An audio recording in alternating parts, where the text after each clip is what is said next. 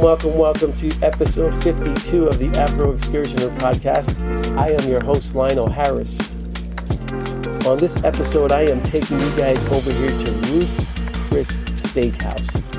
I say that rather slowly because that title name, man, kind of kind of messes with your tongue a little bit. So again, it's Ruth's Chris Steakhouse, located at 1 Metro Park Road here in Colonie. I kind of think it's Wolf Road, but the technical address is 1 Metro Park Road here in Colonie. Used to be the old Macaroni Grill location. If you've been there before or you've driven by, you know where I'm talking. I wanted to just give you a backdrop. We had heard about it coming to town. We, being my wife and I, had heard about it coming to town. And when we finally had seen that it was open, we figured you know, let's go and check it out. We'll go and sit at the bar if we can get a bar seat, get some finger food and do some people watching just to check out the place and see if we'd want to come back again next time for dinner. We go, really nice atmosphere, got greeted at the door by really nice young lady. She was very energetic. She had a big smile on her face and was very welcoming. And so we figured, oh, okay, there's a few points right there let's go inside. So we, we walk inside and we're already impressed by the decor of the place. Again, it didn't look anything like the former macaroni grill used to look. Luckily, we found a couple of seats at the bar. And our bartender, I can't remember his name at the time, but he was very, very attentive. As soon as we sat down, he, he greeted us with big smiles. He cleaned off the area where we were going to be sitting right there at the bar. And he was just so super attentive in terms of, you know, what we wanted to order, if, you know, if it was our first time there and this, that, and the other. So let me give you a backdrop about this place. I had never been there before, but I understand there's about a hundred of them, these Ruth Chris steakhouses across the USA, Canada, Mexico. Now, according to the research that I've done, it was founded back in 1927 by a gentleman by the name of Chris Matulich. Thus the name Chris Chris's Steakhouse. That's what he called it. And so Mr. Matulich owned that whole Chris Steakhouse for 38 years. And for 38 years, six separate times he was, you know, he had sold the, the place and every time the sale fell through. Six separate times he sold it, six separate times the sale fell through.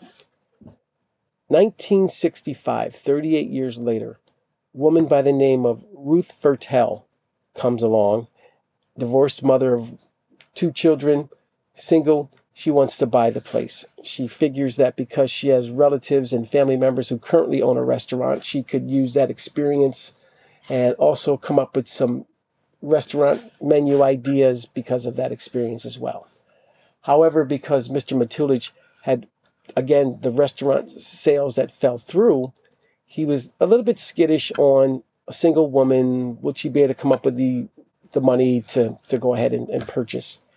And because she really wanted to go ahead with this venture and she wanted to prove how serious she was, Miss Fertel sold 35 steaks in one night for five bucks each, just as a proving point to Mr. Matulich that she was serious about going, you know, going forward with the transaction.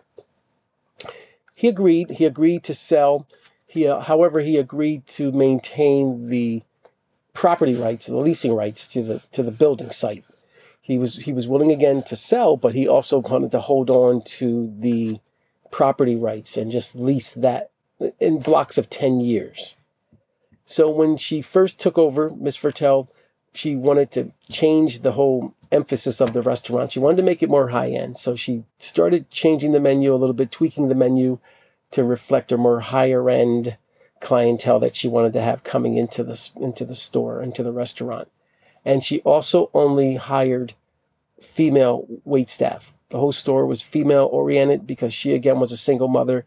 She wanted to give an opportunity to other women and made it just a all female wait staff fast forward to 1976, the 10 year lease is coming due on the property. And of course, she wanted to go ahead and renew the lease and keep that same space because of the continuity of the location. She figured, okay, I'll go ahead and still own this place, but I'll keep the lease going and, and, and, and do that. Sadly, though, that space caught on fire, that property space caught on fire, and the restaurant was was destroyed due to the fire. Miss Fertel had to move to a new location. And Mr. Matulich was really a stickler about the lease agreement. He indicated that, you know, again, if it's at the one location, it had to keep the name of Chris. She reiterated, however, because it was moving, she could change the name because it was no longer binding by that agreement. He agreed, and so they compromised, and there we go. That's the name of Ruth's Chris Steakhouse. She was the new owner. She wanted to reflect that she owned it. She wanted to give homage to him, Chris, that person. And she also wanted to keep the continuity of the, the name of the, you know, because people had a name recognition with, with Chris's Steakhouse. And so she wanted to keep that name. Ruth's Chris Steakhouse was born. Who knew? I did not know the backdrop of the historical behind this place. So, getting back to our visit. So, we ordered some food. We ordered these crab cakes. We ordered some seared ahi tuna. that just sounds fancy. And we ordered some stuffed mushrooms with crab meat as well.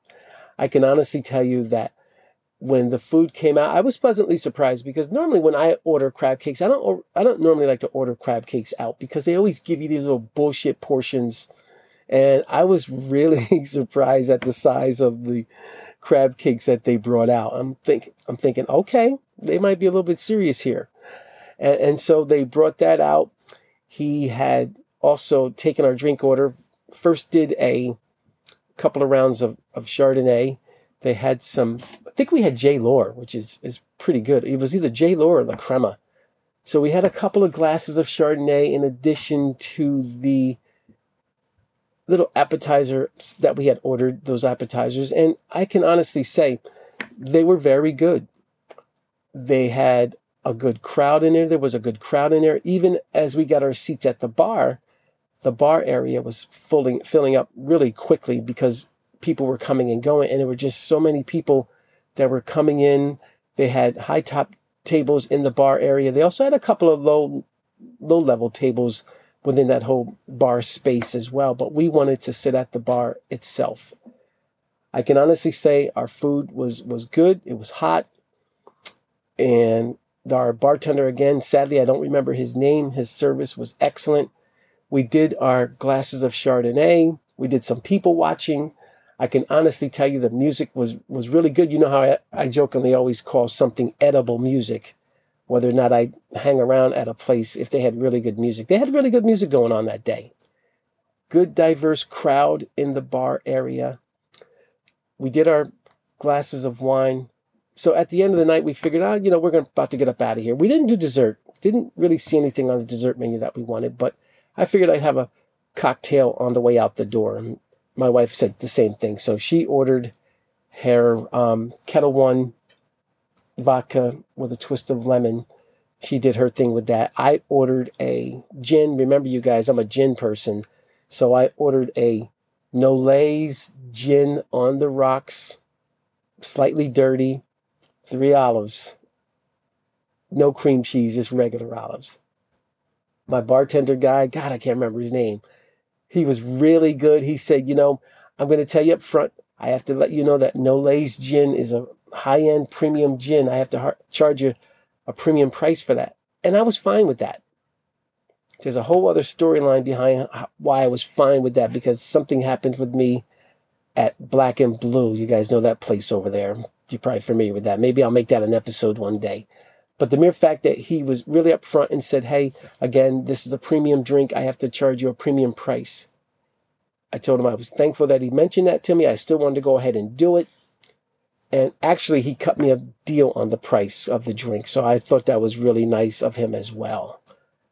Would I rate going back again? Definitely would go back again. I can honestly tell you, I have since gone back again.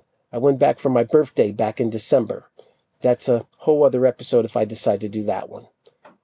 Ruth Chris Steakhouse. Say that really fast. I'm not even going to try to say it really fast because I don't want it to mess me up.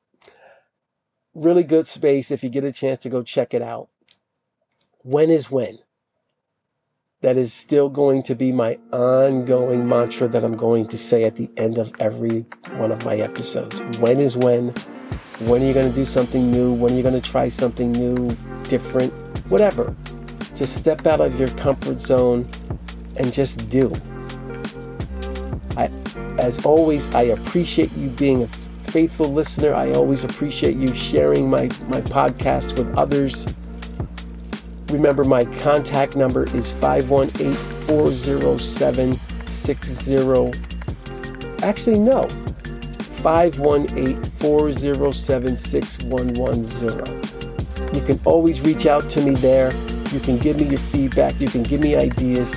I always appreciate that feedback. So thank you for doing that. And as always, thank you.